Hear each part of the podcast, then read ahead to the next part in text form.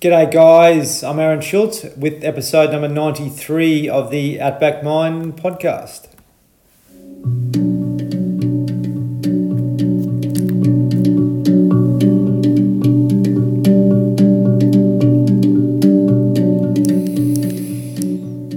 Thanks so much for joining in, guys. Episode 93. I have a very special guest with me today, Brett Geeves. Brett was a, uh, a really talented cricketer, all rounder that played for Tasmania, um, Tasmanian Tigers. Also had a bit of a stint with Australia there uh, for a period, and uh, we're going to talk a, a, lot about that today. Uh, also, a lot about Brett's upbringing uh, in the back blocks of Glenorchy, uh, rough and tumble area in Tasmania. Not so much anymore, but it was back in the day. And Brett's really passionate about uh, you know guys, men's well-being, um, you know rural communities, and basically being uh, being a, a, bit of a role model to, to many people uh, in Tasmania.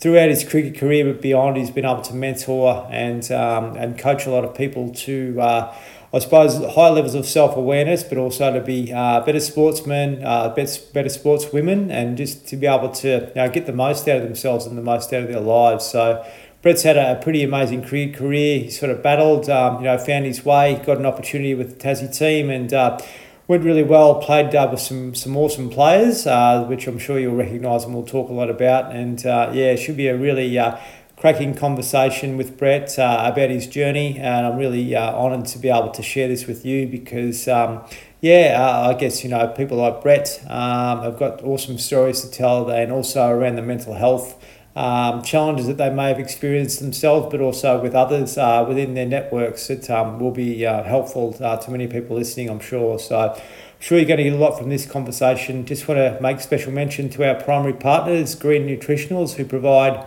awesome green organic superfoods. So if you're lacking something in your diet, uh, please check out their website. All their products are amazing, organic. They're not synthetic like traditional supplements. So I really encourage you to, to uh, have a look and support them. Greennutritionals.com.au. Also, Pure Life uh, Sprouted Bakery, who supply organic sprouted bread. So when the grains in breads are sprouted, they digest much better. And also, when our digestion's working well, our mental health um, works a lot better too. So, you know, our, our digestion plays a, a lot uh, and, a, and a major role in our mental well-being and we're not sort of functioning well in the gut then our, our mental health can be quite foggy so I really encourage you to check out their website their breads are available all throughout Australia uh, purelifebakery.com.au Alrighty, listen to Brett and I going at it. I'm sure you're going to get a lot from this chat. Brett Geeves, welcome to the Outback mind podcast.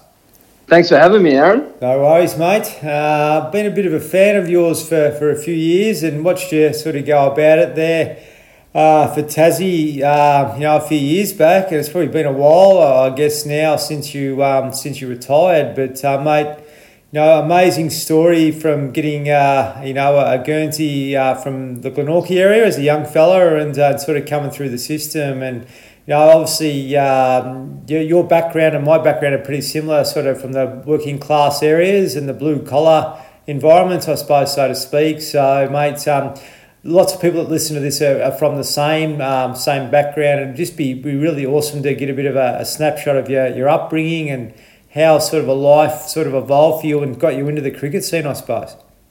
Yeah, cool. As I said, thanks for having me. I kind of work in uh, kilos gain now, not years. um, so, you know, the years are all kind of one so that I can kind of individualize each year by kilos gain. So, uh, yeah, cricket cricket for me was 30 kilos ago. Um, okay. And uh, it's, um, yeah, it's kind of, it's gone fast. You know, it's been you know, the last 10 years have, have, been the quickest of my life. I've, I've three boys now, um, 10, 7, and 5. And, um, it's it's mad. You know, I can remember my dad saying to me when I was a boy, you know, I was 12 or 13, and my brother was kind of 16, 17, and he was off allowed to go to parties and he was drinking beer occasionally. And I was like, oh, I can't wait to be 18. You know, I'm going to drink. And, you know, I remember my dad saying, you know, don't ever wish your life away. You're going to get to 18 and, you know, click your fingers, you'll be 40. Mm. And I'm like, shut up, you know, no chance. And that's exactly what's happened. It's, um, yeah yeah, it's bizarre, but it's you know it was good. Yeah, like you said, I'm um, uh, uh, you know, northern suburbs of Hobart kid, public school, Claremont High and uh, Claremont College, and uh, yeah, my mum and dad were you know really hardworking people, still are hardworking people, mm. uh, both um, in aged care, and um, you know they they sacrificed an enormous amount for my brother and I. Uh, to ensure that we got every opportunity in, in sport, and um, you know, I, I, played the drums from year seven to ten. I had a drum tutor, um, you know, so and, and that was mum and dad sacrificing. You know, they they they went without on on a lot of things to ensure that you know my brother and I got every chance, and you know, I'm grateful for that. And without it, you know, I certainly wouldn't have you know gone into cricket and been fortunate enough to have um, the time in that that I did. Yeah, mate, it's really really interesting. Like. Um, yeah, coming from that environment, you, you would have been exposed to good and bad behaviours, and uh, the Glenorchy Footy Club was a bit of an institution back then, and they liked to uh, to, to have a good uh, celebration, and the bar there was pretty popular with the community and so forth. From from my uh, my experience down in Tassie, and you know that, that blue collar environment was was pretty much embraced in, in that particular region. How did you go, like coming through as a young fella? Did you fall in, into any traps and any poor lifestyle behaviours, or were you pretty pretty disciplined?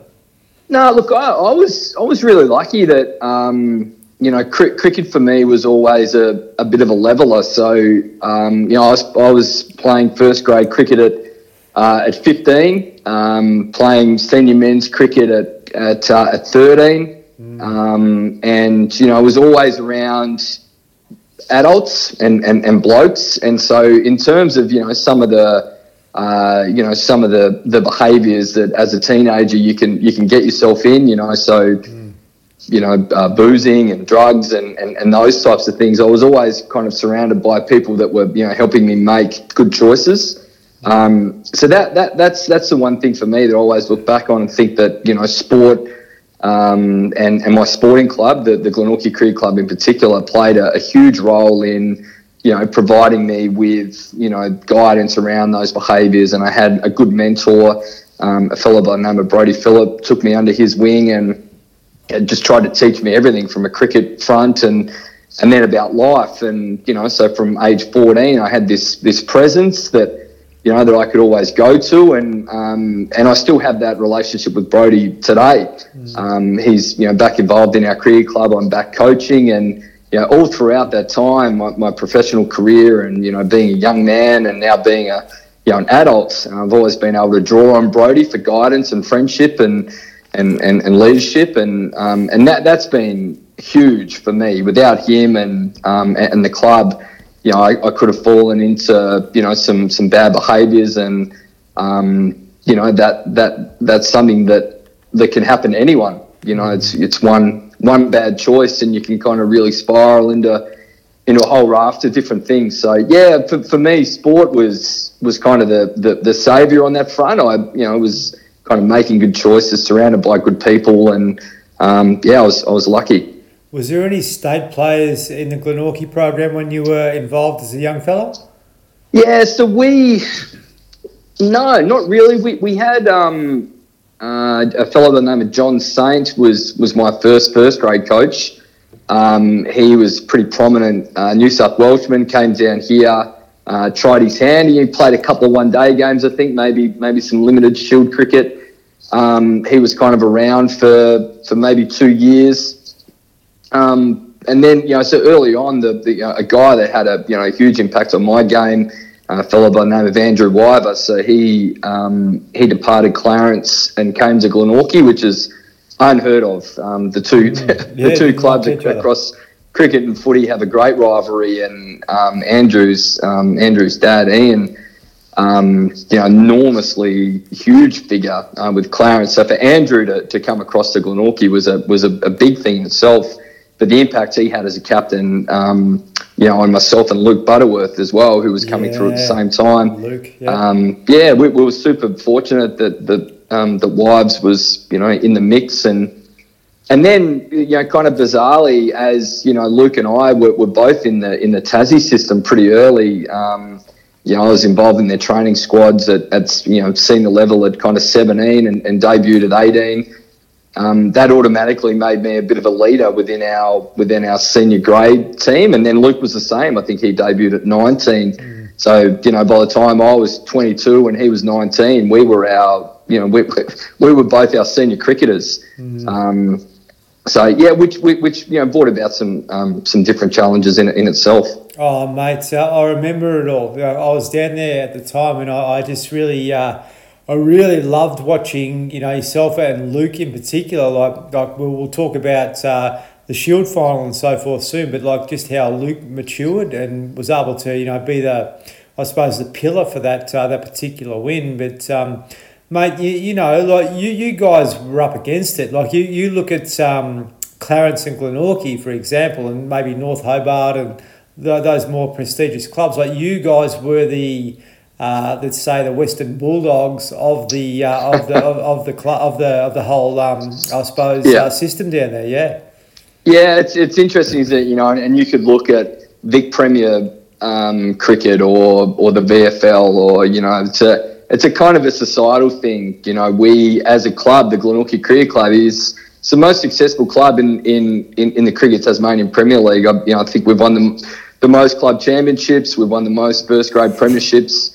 Um, yet, you know, still there's the perception that we're the savages and the bogans and no one wants to play there. Mm. Um, you know, and, and that, that's been around for 70 years. um, yeah, and it will continue to be around for 70 years. So, you know, it, it took, to be really honest, it took me an awful long time to understand that and to understand, you know, why different stages, myself and Luke were treated differently and, mm. um, you know, and it's, it's probably, you know, right up until my adult life that I, I started to understand, you know, how society worked a little bit and, and what perception actually meant and stereotyping. And, um, you know, we've, ever, ever since, you know, myself and, and, and the club's kind of embraced, you know, who we are and, and, and, and what we, what we represent, you know, we've, we've actually been able to have a, a really high level of success. And, you know, for a long period of time, I think our club, tried really hard to to fit in with you know what Cricket Tasmania wanted and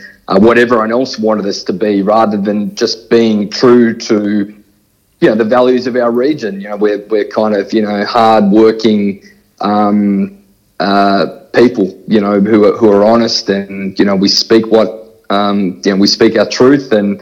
Um, and sometimes, you know, large sporting organisations and, and, and people don't like that so much. And, mm. you know, so we're, you know, I, and in me in particular, I've had to be better at um, at how I communicate and my observations, and um, to ensure I have a good relationship with Cricket Tasmania. But certainly over a long period of time, you know, we we experienced some some bad stuff, and you know, a lot of those perceptions and, and stereotypes um, impacted me badly. I didn't, I could never understand it, and uh, and you know, at different stages, it made it really hard to fit in. Yeah, yeah, you should be proud of yourself, mate. Really, to be to be able to observe that and not get trapped in the the poor lifestyle behaviours that uh, that can go with being in in an environment where you sort of like you, you're judged and compared and so forth. And another individual that was from the same sort of you know school of hard knocks was Ricky Ponting, which I'm sure you know very well. Yeah, yeah, punters. Um, you know, I mean, punters are you know. Uh, Mowbray boy and um, you know good golfer, footballer, cricketer. He could do it all, and you know he he's pretty similar. You know, it, it, it just took him a while to understand how he could fit. Um, you know, his his early days of you know being in the Australian system. Um, you know, he's involved in a in a scrap in King's Cross, and mm. um, you know all, all, those types of things kind of plagued him early, and then he, you know, he had a real moment of, of kind of clarity, and he, he found his he found his place in the team and he found himself as a person and you know he kind of he found his place in the world almost and it, and it really turned for him which was great. And you know he's one of Tasmania's greatest athletes one of Australia's greatest of all time. And it's unreal that he's you know he's a um, he's a public school knockabout kid from Mowbray. You know that that's that's exciting. And he still hasn't lost that. Look he's still got that character and the, the wit about him and so forth. And I I met him in India years ago, and um, yeah, like just you know talking like you and I are now, like really, really openly and freely. So, you know, yeah, he's a good guy. Yeah, yeah, hundred percent. Yeah. So, so, you would have played with him and uh, and so forth. It would have been pretty exciting coming into the system as a young fella, like getting a contract and then starting to be become a professional uh, cricketer. Oh yeah, absolutely. You know, kind of um, dream come true sort of stuff. It was it was a really different time back then. You know, my first contract was uh, in in the year 2000. I just turned 18.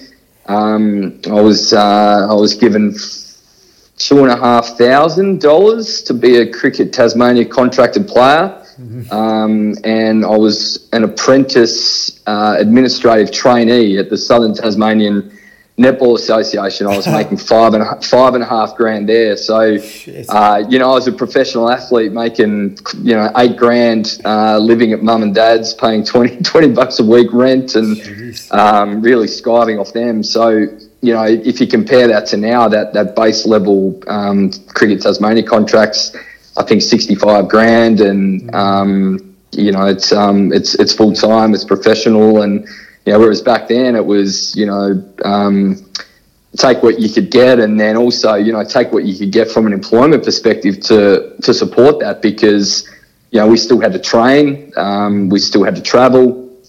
Um, so you know, finding an employer that was willing to you work with you on that was was difficult for some guys. Uh, I, I, got super lucky that. Uh, that the STNA, a lady by the name of Gail Devereaux, really uh, really looked after me, and that you know they were super supportive. So uh, yeah, I was, I was able to make it work early days. And no doubt being sponsored by Cascade uh, would have been handy for you when you weren't earning much money back then. Yeah, yeah. Well, it got me in a bit of strife. I mean, to be honest, you know, like you know, going going back into the, the late nineties, you know, early two thousands, uh, cricket was a pretty heavy drinking culture, and even even at a club level, um, well, even more so at a club level, it was a you know, it was a really strong drinking culture. So, um, you know, as a, as a young guy, uh, you know, we, we were pretty in tune with sort of playing and then and then boozing, and um, and that was kind of you know the way of life. And and even when you know I was I made it into the uh, into the professional setup in representing Tassie, it was very similar. Um, I remember I got myself into a into a world of strife. Um, I, you know, I played my first game against South Australia. I was actually rooming with Ricky Ponting, and um, you know, so I was, I was, you know, two months into being 18 years old, and um, you know, we played the game. It was a day nighter, and we ended up back in the hotel bar. And yeah, I thought I could handle it with the with the big boys, and um, they were drinking well, fire trucks, so vodka raspberries. Uh, I'd never drunk spirits in my life, and you know, after five of those in, in good time, I was nowhere. Had to be carried upstairs and you know, kind of laid out on the bed and um, I ended up heaving all over the place and all over myself and all over the toilet. And oh, um, like I said, I was rooming with Punter. And uh, so the next morning, he's cleaned me up, and we actually slept through it, slept through our alarm, and missed the team bus. And um, it was a massive disaster, to be honest. It was okay for Punter because you know he was a, an experienced player and a bit of an old head. It was never going to impact him, but you know I was playing my first game and obviously keen to impress, and I just completely butchered it um, so it wasn't wasn't the best start, um, and I'd like to say it got better, but it didn't because I missed uh, I missed a plane on my second game. Um, I, I, did all the all the right things after the match. That's my second game was in Victoria, and um, I, I, had to actually leave the, the state under 19 carnival to go and play.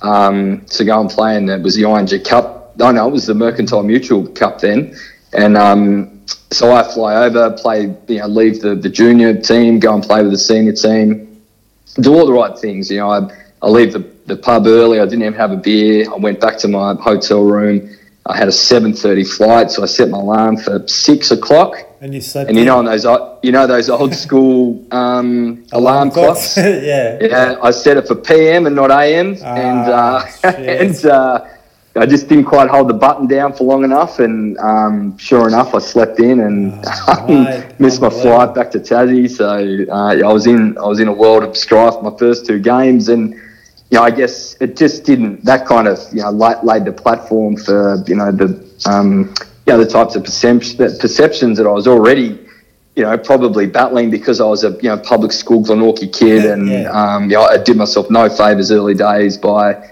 you know, kind of giving, you know, our senior leaders, coaches, administrators that, that ammunition to, you know, to, to actually have that perception be a bit of a reality because I'd, you know, I'd, I'd completely butchered it. Oh, I understand, mate. And it's unreal how we, we have this cellular memory thinking that we need to behave a certain way, uh, but then we sort of put so much pressure on ourselves that we do, you know, stuff up and it's interesting. Like Ricky would be sixty-five kilo wringing wet, but he can drink with the best of them.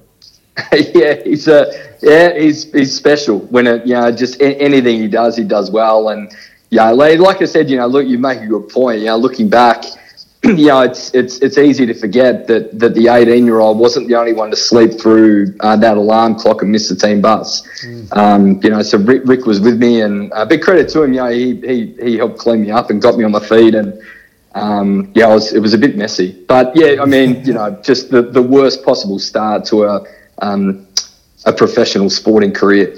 Yeah, but you, you, you think about that like like that's that in its essence is a, is a heart based individual like Ricky. Like if he can actually like go outside himself and help you to uh, you know get yourself sorted, then that's that's a leader in its essence. And like a lot of his leadership doesn't come from his head, I believe it comes from his heart. A bit like Tim Coyle, I guess. Yeah. Yeah, yeah, no, that's a, it's a great observation. You know, punter's, uh, you know, great leader, good guy. Um, yeah, and, and like like we've you know we've kind of spoken about, he's from you know, he's from that kind of um, you know, public school upbringing, low socioeconomic area. Um, his mum and dad are, are, two of the greatest people. I've been lucky enough to meet him and played a bit of golf against Rick's old man, and um, you know, real soul of the earth types. And you know, so you know, yeah, you you you're exactly right that you know he's a heart leader. You know, he wants to help people. Uh, he's a good communicator. He cares, and that's mm. that's really important. That's right, and, and, and like you know, thinking about when I sort of caught up with him in, in India, like the same conversation that you and I are having, but there was other guys in that Australian team which were quite you know opinionated and so forth. So you know, yeah, look, you know, you, I, Ricky, those sorts of guys have come from the same sort of environment, and I think that's that's really valuable in many ways. Yeah, yeah, definitely. No, Rick's Rick's done an um, an unbelievable job, and you know, his commentary is good too. He's you know he's, he's probably going to be the next um, coach of Australia, yeah. hopefully, because he's you know his coaching pedigree is, is really strong, and you know he's got you know, he's done really well in the IPL, and um, you know so and, and, again, if he is the next Australian coach, I think that that will really impact um, Australian cricket positively. Mm. So tell me, mate, with regards to you know you getting into the cricket system like that was sort of 2000 your journey was maybe 10, 10 years or more what were some of the, the, the real changes and shifts that you saw with regards to professionalism and training and uh, and all the all the good things and bad things that sort of come about that that sort of process yeah i mean always um, kind of looked to andrew Symonds as as a bit of a poster boy for the change so you know, if you think about the the environment I've just described, you know, with, with regard um, domestic cricket in the in the late nineties, early two thousands, you know, pretty pretty big drinking culture, and, and those Queensland teams were unreal. You know, they they they played hard, but they you know they probably partied harder. Um, mm. You know, so you know Andrew Symonds was a real key in that. You know, for a long period of time, you know, pre-game. the night before the game, you know, he's probably, you know, having a few bundy rums and chilling out and, you know, kind of, you know, maybe occasionally playing hung, hungover. I know I can put my hand up and say that, you know, I, I certainly did. Um, and most people, most people did. And, yep. um, you know, and then almost overnight, you know, the, the influx of cash and, and the Australian Cricket Association did an unbelievable job in, in negotiating, um, you know, greater terms for the players but w- uh, with that influx of money came an influx of required um, professionalism. So no longer will we be holding, you know, kind of casual part-time jobs so that we could travel the country and booze and play cricket. We were expected to, you know, live and breathe the game, um, and and that and that was quite difficult for guys who had spent, you know, their formative years in the game adapting a different style a more relaxed you know, kind of approach to the game. And, you know, when all of that started to, you know, become, um, you know, um, apparent for Andrew Symonds, you know, he entered the Australian system right as that professionalism was, you know, really, really hard. Mm. Um, and unfortunately for him, he just wasn't able to, to, to shift, you know, his, his style of, um, you know, of preparation was completely different. And, and whilst, you know, Cricket Australia did their best to, you know, try and, help him through that. Um, it just would never have resulted in him playing his best cricket. You know, like you couldn't expect him to prepare like Steve Smith or Marnus mm-hmm. um, Labuschagne because he's not that style of personality, and his formative years weren't built by being an intense, um, you know, kind of soul cricket focused human being. Um, mm. So yeah, he, he's he's a little bit of the poster boy in terms of the you know the changing changing professionalism and and how that impacted you know a lot of people and you know unfortunately for Roy it um, you know it, it, didn't end all that well and you know as a straight cricket performer uh, he he certainly deserved to go out on his terms and you know unfortunately it didn't quite happen. Yeah, probably just before his time too. Like if he had been around you know, five years ago he would have been into the IPL more and probably like really capitalised on all that. Uh, but yeah, like like very similar, like you know, like stuck to his his, his guns and he and he stuck to his knitting with regards to his uh, mindset and the way that he actually saw life. And as you said, that's probably like changed the perception of uh, the way cricketers are perceived and you know, like yeah, he was like like obviously you think about uh, the lifestyle. Um, you know, you guys were sponsored by Cascade. They were sponsored by XXXX, so there was a bit of a, uh, a yeah. mixed, mixed, mixed message going on with regards. Yeah, to, definitely. Yeah, yeah, yeah. So yeah, you have Fun, to funny, that. Yeah, F- funny story about Roy, and, and this kind of sums up.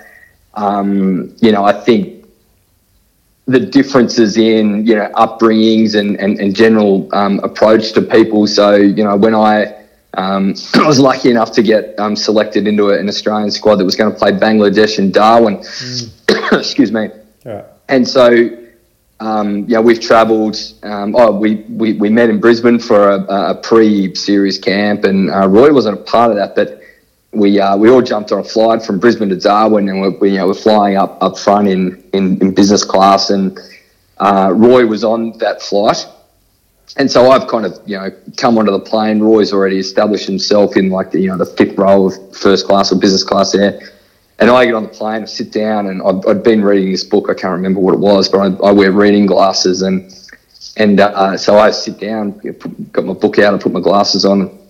From out the back of business class, you know, people are still filing in. You know, business is a, it's a rage of you know business people suits. You know, people taking off their jackets. Mm. So Roy sees me with the book and my glasses, and he just yells out across the entire, "Oi, Greaves!" Yeah, derogatory term.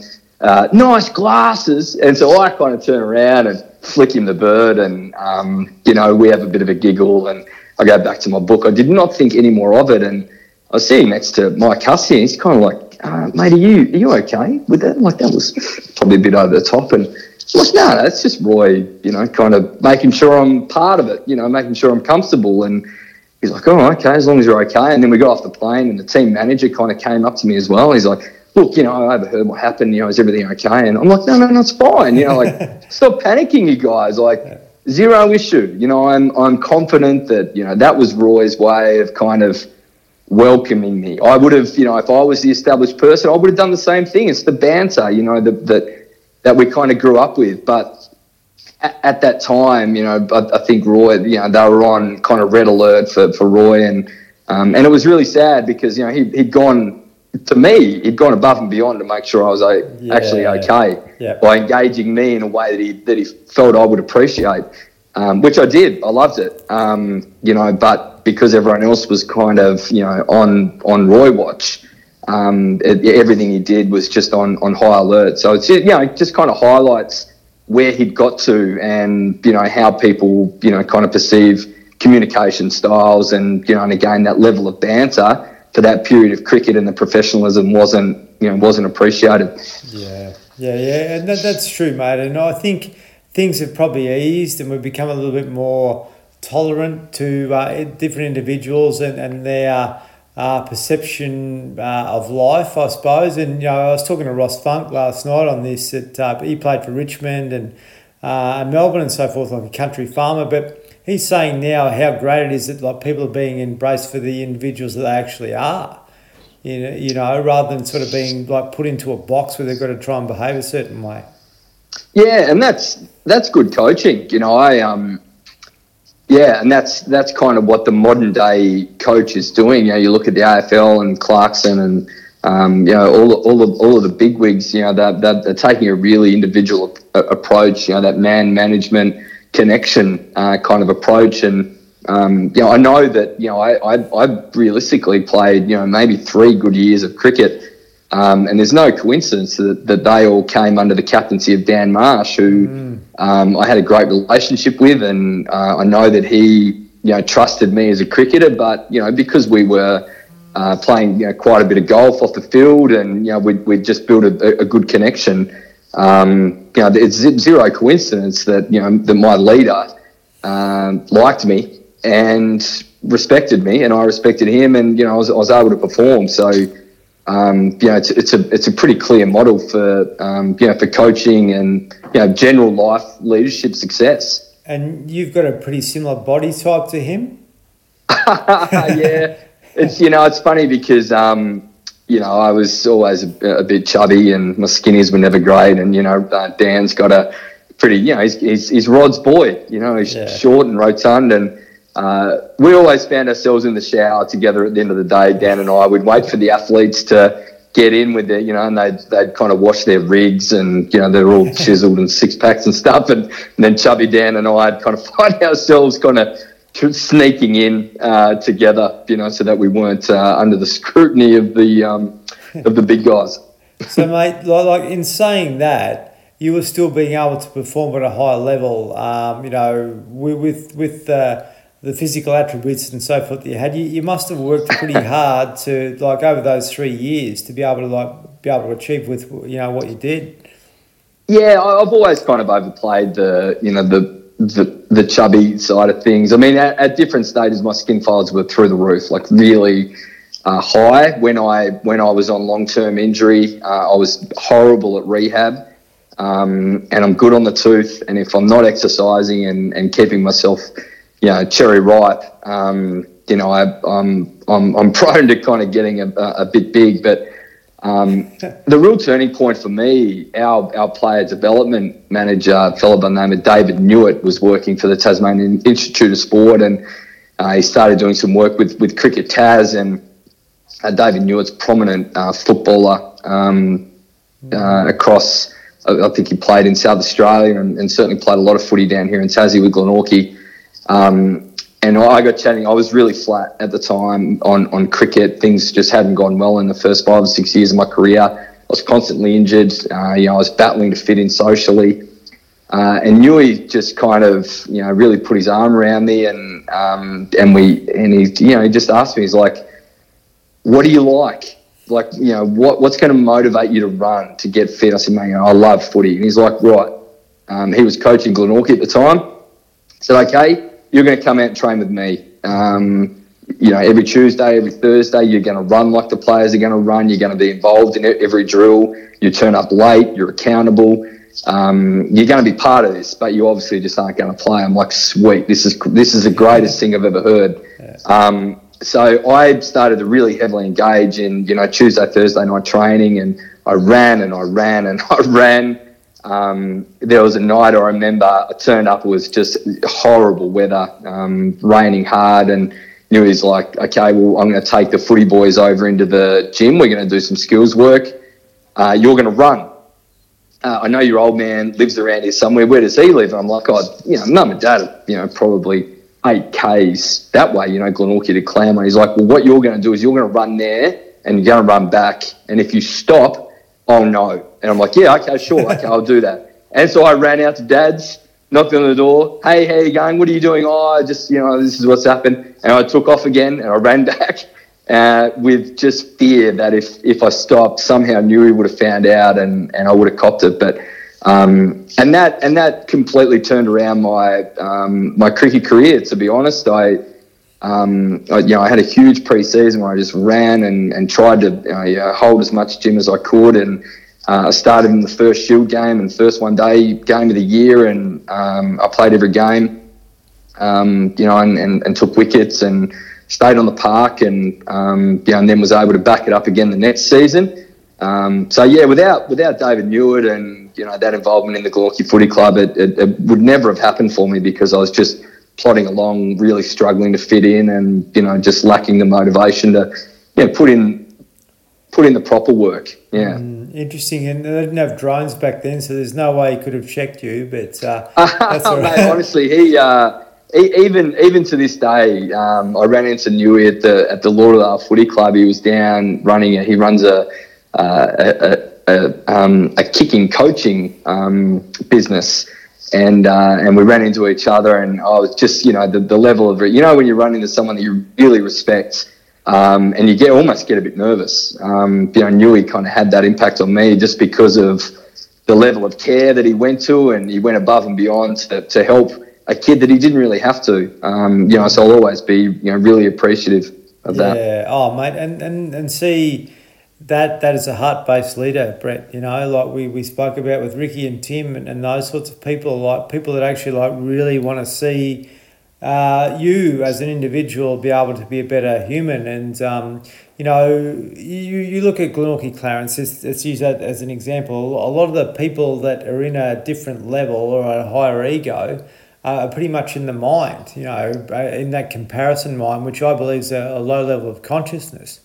Now, you, you guys and, and, and, you know, people from that sort of upbringing have got compassion for one another, which I believe is a much higher level of consciousness than, than, than those sorts of, you know, judgments and so forth, which can sort of get us trapped. And, you know, you, you've really, you, you, you need to be proud of yourself because you've stuck to your knitting the whole journey through and you've been yourself as an individual. And, you know, I just wanted to bird off a little bit, but I was lucky enough to do some work with with the Tassie Tigers in 2012, and and I was pretty much in my head then too because I come from your upbringing and that sort of environment, and I got myself really fit, and then I started to um, you know train people, and I we were invited along to uh, to do some work with the Tassie team, the Tassie cricket team, and. Um, I had some uh, unbelievable, um, you know, people that wanted to get the best out of themselves, like Tim Paine and so forth. But then I had Mark Cosgrove. You know, I'm trying. I'm trying. Cozzy's, uh, yeah. Cozzy's one of my favourites. I, I love Cozzy to death. He's just, he's all heart. He would go. He would do anything for anybody. The the man's a legend, and um, I reckon that was at you know kind of almost at the back end of, of his time here in Tassie. He wouldn't have played too many more years after that, maybe, but. Mm um, he just had one of those physiques, didn't he? Just a big square kind of chest that, and it didn't matter how much he ran or how much he dieted. He, he's just his body was his body. He couldn't he just couldn't do anything about it. So, oh, mate. Uh, a great cat, Cos. A, mass love for him. Like you know, he, he, he basically said, oh, "I just had four four Big Macs." You know, like like at lunch or whatever that sort of thing. I'm thinking I'm going to try and push this bloke to do the same as what the others are doing and uh, he sort of like he plodded along, did his own thing. But I was thinking like I was frustrated because I think this guy could be so much better. But uh, at the same time, he was an individual and he was himself, you know, very much like yourself, and, and that's going to hold you in high regards to live a happy happy life, I suppose, at the end of the day. Yeah, I certainly appreciate saying that. It's um, yeah, I mean, it, it does you know, I mean, a lot of a lot of what you're talking about, you know, before, and you know, in terms of the, you know, the, the um, the perceptions and you know the consciousness and it's it's taken me a long time to to, to realize that you know that, that a lot of that stuff exists you know I used to take the you know the the, the um, yeah lack of invitation to social um, you know events and, and different things personally mm, um, yeah. but it's kind of you know it's just you know he's the Glenorchy kid and he's got a big mouth and a and a you know and a uh, English comedy style, you know, sense of humour, and you know, I, I, now understand that you know that doesn't wash with everyone. You know, I kind of, I can kind of get that now. You know, if I was able to get it back then, you know, maybe I would have changed or you know, would have um, you know tried a little harder to, to, to fit in, but. Um, yeah, I mean, it you know, kind of goes both ways. As I said, you know that that societal piece is is very real, and um, it is it is a real challenge for you know for people who are from different upbringings that aren't, you know, across that perceived elite, mm. um, you know, to, to, to fit into particularly cricket, which has become, it has become quite elitist. And I know that um, the, the, the state organisations have, have identified with that, and you know there are plans in place, certainly in Tasmania, to you know to better um, you know to, to have a greater presence across the public schools mm. from a talent identification, and then also an understanding of what actually makes those people tick, what are their experiences, uh, how can we help them to achieve in professional sport rather than, you know, um, in the past, you know, myself and Butsy and, and, a million others have have had to cha- have had to be the ones to, to change to fit in, and, and that doesn't necessarily work. Mm, that, that, that's true, and and see, you know, the, the, the beautiful thing about doing this podcast is is talking to people from all different walks of life and upbringings and so forth, and you know, like you, you talk about change, like there's been guys on here that have had like a lot of trauma that was, you know, brought on from their father and their grandfathers and all them before them. And, and these guys are breaking the cycles, you know, so, so you, you as an individual with what you've been able to achieve, um, you know, you look at your old man working in aged care, great, he's still doing a, a role which is really heart based and he loves it. But now you're doing something which is, is helping individual uh, uh other individuals and helping them sort of uh, rise up and be a, a, bit more conscious. Is that right? Yeah. So I, have yeah I've been really lucky in the last um, twelve months. Um, so you know, I, I, I've been lucky in life, really. You know, you, you, you, kind of speak about people that have been through, you know, enormous amounts of trauma and, and have had really bad experiences. You know, I, I, I'm from an unbelievable family who, you know, loved and supported me and, um, you know, really helped me best they could to, to achieve. So, um, you know, I'm, I'm, I'm blessed. Um, I guess coming out of, out of cricket as a profession, I just was completely lost as to, mm what was next. And you know, I tried my hand at some media and um, you know, kind of dabbled in that and um, just kind of generally floated. Um, never really found something that I was you know super content with internally and. Um, I started working for uh, RecLink Australia, um, who provides sport and recreation opportunities to disadvantaged. Mm. Um, so working down here in the south of in Tassie and Hobart, and um, yeah, so the first 12 months of, of that role was, you know, kind of working daily with uh, drug and alcohol rehabilitation facilities in a sport and recreation activity or um, some disability um, schools from low socioeconomic areas, you know, hardcore yeah. country, rural um, towns. And, um, and so I, would always had a bit of a, a want to, you know, try and provide opportunities for, you know, my public school brethren. Um, mm and um, so, you know, RecLink were, were great. I had a bit of a vision to, you know, bring back school versus school sport, which hasn't happened down here in Tassie in the public school system for an awful long time. Mm, yeah. So we started started in the northern suburbs with, with four schools, and we had a, a three on three basketball tournament, um, and we got the support of the the, the local Glenorchy basketball club, who provided a scholarship to the the league MVP um, uh, as a young man who, you know, uh, from a, a difficult upbringing, um, his parents would never have been able to afford to, you know, have him involved in, in club basketball, which can be quite expensive.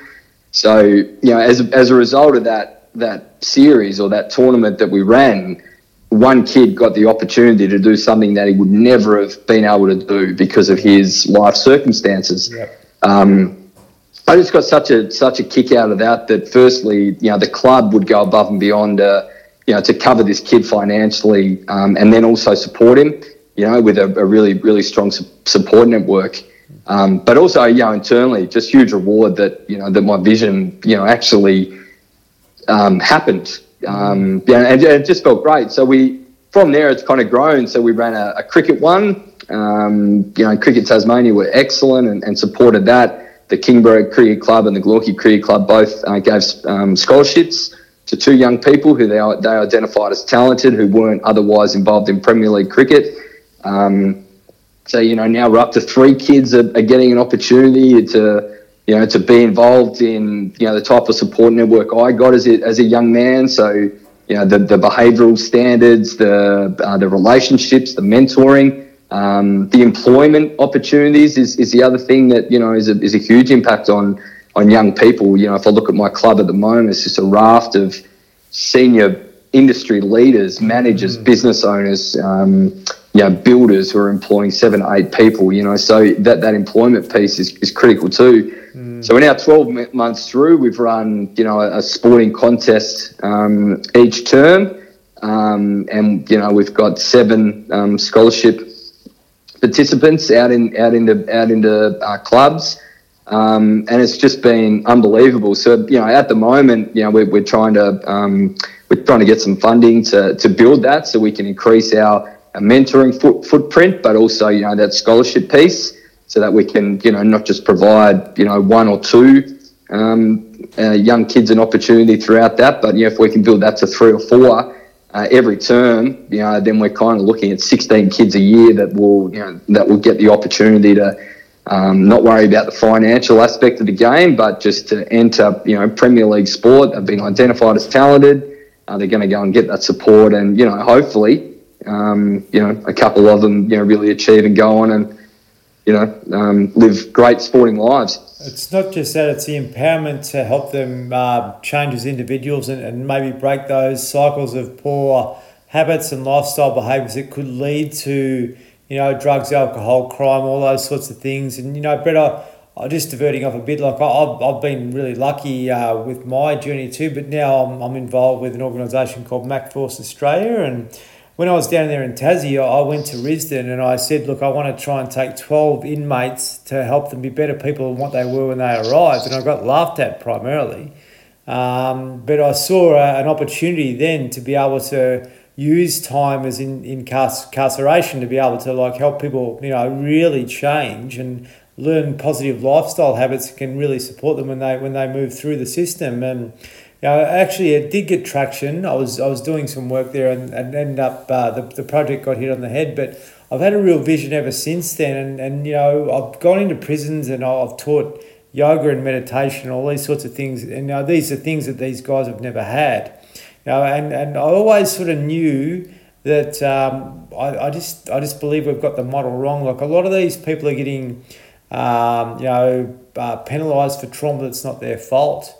It's the same with you when you're seeing these young guys come through. They've had lots of stuff go on in their lives, and their lives can go south really quickly. Or they can have someone like yourself come along that uh, that can show them another way. And I just believe, you know, this this is the opportunity to be able to help mankind become a little bit more connected and, and conscious and, and aware that they can break the cycles and and things can you know start to to change for them. So so now with what we're doing is um, we're going into prisons and sort of helping guys six months out to you know learn lifestyle behaviours which are positive, but also give them the tools to be able to go straight into the workforce as soon as they get out. Uh, rather than getting back into the old uh, old habits and so forth, which which which basically people do. You know, if we're bored, we we get stuck and we go back to the old um, old ways consistently. And, and you would know from the northern suburbs and, and some of those country towns, you know, boredom uh, can can creep in really, really uh, easily. And uh, then these sorts of behaviours start to become more relevant. So I just think, you know, what you're doing and so forth is so important because it actually helps break cycles and starts to give people a, better quality of life.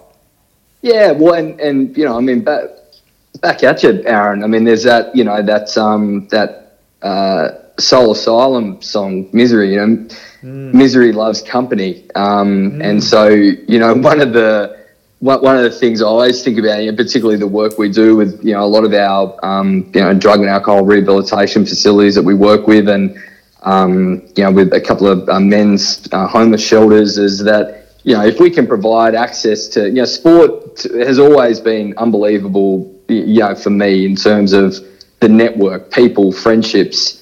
Um, and so, you know, by, you know, hopefully by engaging in sport, you know, some of the people that are, are feeling flat and isolated and, and low, um, you know, might just be able to, you know, use their, their one, um, you know, experience in a sport to go, hey, how cool is this? Where's the local club? How do I engage in that? And we are we are starting to see that uh, more, particularly in the last 12 months from, from a lot of the programs that we run that, you know, we've got a greater connection to the local club.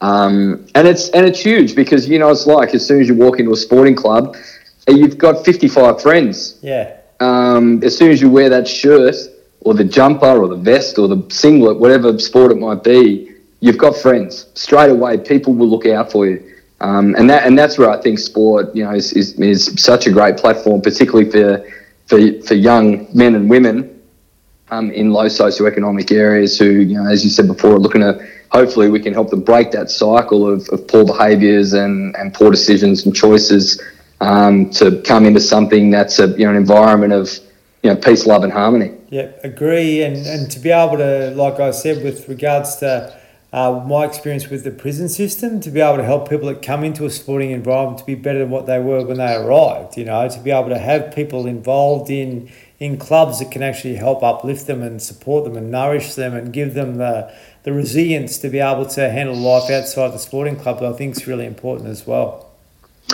Yeah, and that's a, I mean, resilience is a, you know such a such a, a good word at the moment. You know, I'm, I'm back coaching a, um, a first grade cricket team, and you know we've we've a lot of young fellas who you know they, they give up really quickly. Um, you know they if, if if the performance piece isn't going well, they they quit. If mm. um, you know if they have a run in with an opposition player, that's the end of the world. You know so. Um, whether there's a, a, real generational shift, you know, what role social media plays in that um, is, you know, for, for people on a far higher pay grade than me. But um, yeah, it is. It's concerning, and you know, if you know, like you've identified, if we can, if we can play a you know a small role in, in, in helping people through that, then you know, it's a it's a it's a huge win, both you know, in the, you know, for our individual reward, but also you know for the you know for, for the people to be able to you know, hopefully improve or you know find find a way out. Agree, and not like help people understand to not be attached to that identity. You know, like life's so much bigger than than you know Brett the cricketer or you know um, you know the, the young fella that's got some form of attachment with who he is and so forth. But you know, there's so much more to life and you, you know you know that everything's impermanent you weren't going to be a cricketer forever and you've been able to move into uh, more of a heart based lifestyle now where you're helping others. And I think that's that's the real gift. And, you know, we've still got, you know, uh, the best of Brett Geeves to come, I, I believe, because you, you, you, you've been able to experience so much to be able to help others, I suppose. Yeah. Yeah, so, yeah, certainly hope so. But I, you know, I do, I do wish that you know, at, at age 24 or you know, 23, 24, um, I had an understanding, you know, better understanding of who I was and and and who and, and what I wanted to be, and you know that that was probably one of the um, one of the disappoint, you know, most disappointing things on, on my part that I could have controlled was um, studying or, or, doing something to ensure that once I came out of cricket, um, I had a plan, um, and you know I always thought I could just wing it.